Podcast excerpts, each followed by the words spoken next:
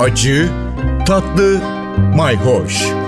Yemek kültürü yazarı Aydın Öneytan'la bir tutam tarif, biraz da tarih. Merhabalar. Patates mutfağımızın önemli bir öğesi. Belki en çok rastlanılan yemeklerden biri de kıymalı patates yemeği. Herkes de çok sever. Hatta bazıları şöyle patatesi çatalla ezerler kıymayla ve o birazcık salçalı sosuyla karıştırırlar.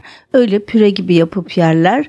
İlginç e, yeme biçimleri var. Yanına yoğurt katanını da gördüm. Şimdi gördüm diyorum da ben bu kıymalı patates yemeğini İlkokula kadar tanımamışım. Halbuki bizim evde patates çok önemliydi. Tamamen anne kanadından geliyor bu patates merakı. Çünkü anneannem Alman, annem de ondan görmüş. Patates püresi çok güzel yapılırdı. Fırında patates olurdu. Patates kızartması usulünce güzelce yapılırdı patates püresi krema gibi olurdu. Sanki kadife gibi olurdu. Ama kıymalı patates nedense hiç yapılmazdı. Sonradan ileriki hayatımda evde de sürekli problem oldu bu bir annemin kıymalı patatesini yapmadım bana diye çok eleştirildim. Halbuki benim annemin kıymalı patatesi yoktu. Çünkü bizim evde pişmiyordu.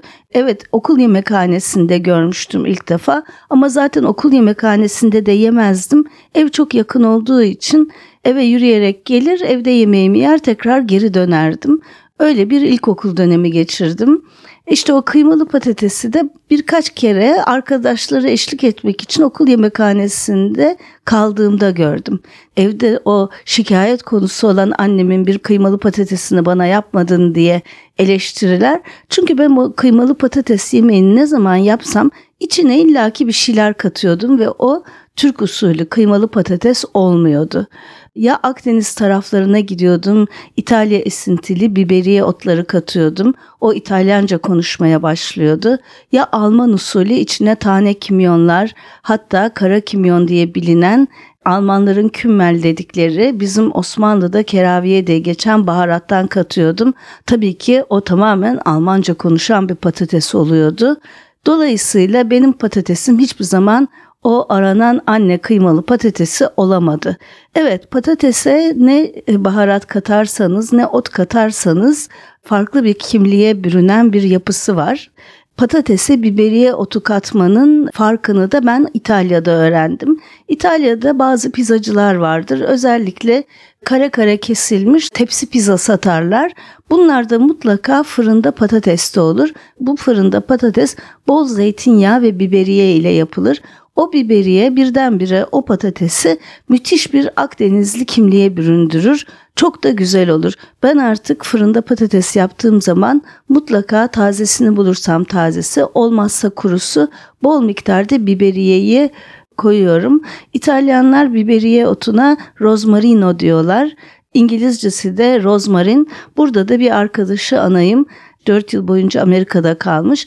Türkçe bazı baharat adları bir süre aklına gelmiyor.